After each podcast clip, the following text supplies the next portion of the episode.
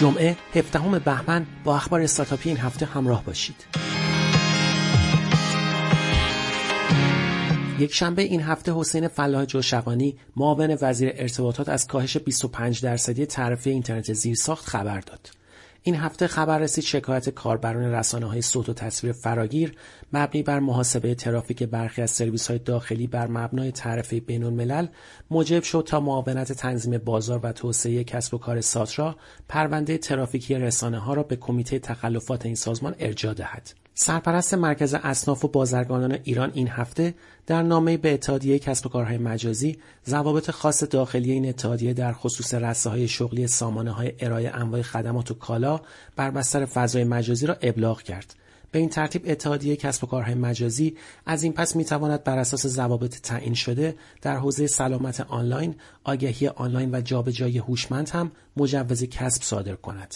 این هفته رئیس سازمان نظام صنفی رایانی تهران اعلام کرد که این سازمان قرار است به عنوان مرجع تخصصی در حوزه رمزارزها و بلاکچین در کنار دادگستری تهران قرار گیرد و نظرات مشاوره خود را در اختیار آنها قرار دهد. سه‌شنبه در هجدهمین جلسه کمیسیون فناوری اطلاعات و ارتباطات اتاق ایران اعلام شد اتاق بازرگانی قصد همکاری با سازمان نظام صنفی رایانه‌ای جهت رفع موانع کسب و کار و تولید در حوزه فاوا را دارد. این هفته کنفرانس خبری سومین نشست سرمایه‌گذاری فناوری تیم بیست بیست و یک برگزار شد. این رویداد بیست و هشت و بیست و نه بهمن ماه به میزبانی پارک فناوری پردیس برگزار می شود و حدود چهل سرمایه‌گذار داخلی و خارجی در این دوره از نشست سرمایه‌گذاری فناوری حضور خواهند داشت. شتاب دهنده جهش این هفته خبر داد با همراهی سرمایه‌گذاران خطرپذیر سایکل سوم جذب استارتاپ‌های خود را شروع می‌کند. در این برنامه یک ساله چهل استارتاپ شانس دریافت پانصد میلیون تومان سرمایه نقدی و غیر نقدی را خواهند داشت. چهارشنبه این هفته همراه مکانیک خبر داد اپلیکیشن آن به یک میلیون نصب رسیده است. همراه مکانیک خدمات خرید و فروش و کارشناسی خودرو را انجام می‌دهد. مدیرعامل پلتفرم گردشگری آنلاین مستر بیلیت این هفته گفت میزان فروش این شرکت در بهمن ماه سال جاری نسبت به سال گذشته کاهش پنجاه تا شصت درصدی داشته است. سه‌شنبه این هفته شرکت ابرامد یک نشست خبری آنلاین با هدف معرفی و اعلام امکانات جدید خود را برگزار کرد. فرید فولادی مدیرعامل شرکت همکاران سیستم در این مراسم گفت طبق گزارش‌های گارتنر اندازه بازار رایانش ابری اکنون در جهان سیصد و چهار میلیارد دلار است. مدیران ابرامد در این مراسم از اسله نود و نه ممیز نود و پنج درصدی این شرکت خبر دادند و اشاره کردند به فکر رقابت با شرکت‌هایی همچون ابراروان نیستند و هدفشان توسعه و استفاده بیشتر از خدمات ابری در کشور است. ابرامد یکی از شرکت‌های جدید همکاران سیستم بوده که به دنبال ارائه سرویس‌های متنوع ابری است. دوشنبه این هفته دیجیکالا خبر داد برای گسترش ارائه خدمات به سراسر ایران در حال توسعه تدریجی سرویس سوپرمارکت خود به شهرهای دیگر ایران به غیر از تهران است و اکنون کاربران شهرهای قم و قزوین هم علاوه بر تهران و کرج می توانند کالاهای سوپرمارکتی دیجیکالا را سفارش دهند.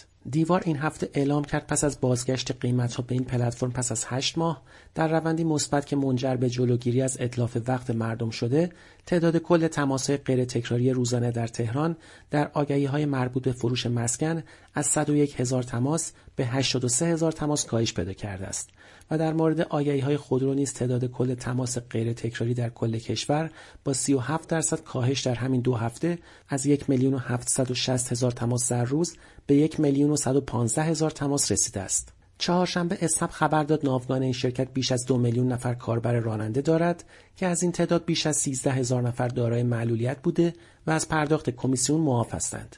تا کنون بیش از سی و یک میلیون سفر اسنپی توسط رانندگان دارای معلولیت جسمی این شرکت انجام شده است. روز سه‌شنبه خبر رسید محمد رضا شانساز رئیس سازمان غذا و دارو در نامه‌ای به معاون دادستان و سرپرست دادسرای عمومی و انقلاب ناحیه بیست و شش تهران با اشاره به عرضه بدون مجوز اقلام سلامت محور در اسنپ فود و اسنپ دکتر خواستار برخورد قانونی با این دو پلتفرم شد.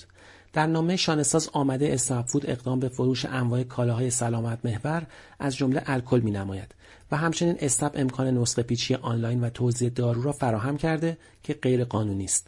امیر ناظمی رئیس سازمان فناوری در واکنش به این اقدام اعلام کرد هیچ وزارتخانه‌ای صلاحیت مسدودسازی استارتاپ‌ها را ندارد. این هفته آپارات از راه اندازی سرویس جدیدی با نام لایف پلاس خبر داد که در آن کسب و کارها می توانند علاوه بر پخش زنده روی دامنه اختصاصی از لوگوی خود نیز در این برنامه‌ها استفاده کنند و خدمات جدیدی برای رویداد آنلاین خود دریافت کنند. آپارات همزمان با رسیدن به رتبه پنجاه در رتبه‌بندی جهانی الکسا این سرویس جدید را رونمایی کرده که می‌تواند رقیب جدی برای استارتاپ‌های حوزه برگزارکننده رویداد آنلاین باشد. روز چهارشنبه شیپور گزارشی از تعداد آگهی‌های ثبت شده در فصل پاییز امسال منتشر کرد.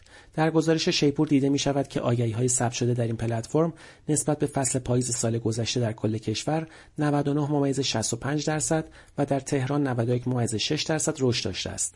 این در حالی است که تعداد معاملات انجام شده در این فصل بر اساس گزارش بانک مرکزی هفت ممیز هشت درصد کمتر از پاییز سال قبل بوده است. این هفته مایکت گزارشی را از اپلیکیشن‌های پردانلود خود مربوط به بازه زمانی بهمن نود و هشت تا بهمن نود و نه منتشر کرد.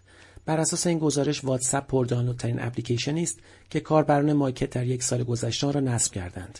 همچنین کاربران نستور روزانه دو ممیز سه میلیون بار بازی و اپلیکیشن دانلود کردند که به صورت میانگین ترافیک ماهیانه پنج ممیز پنج ترابایت را نشان می‌دهد. گفتنی است در میان ده اپلیکیشن پردانلود مایکت به ترتیب چهار عنوان ایرانی شاد، روبیکا، دیجیکالا و ایرانسل من دانلود بیشتری داشتند.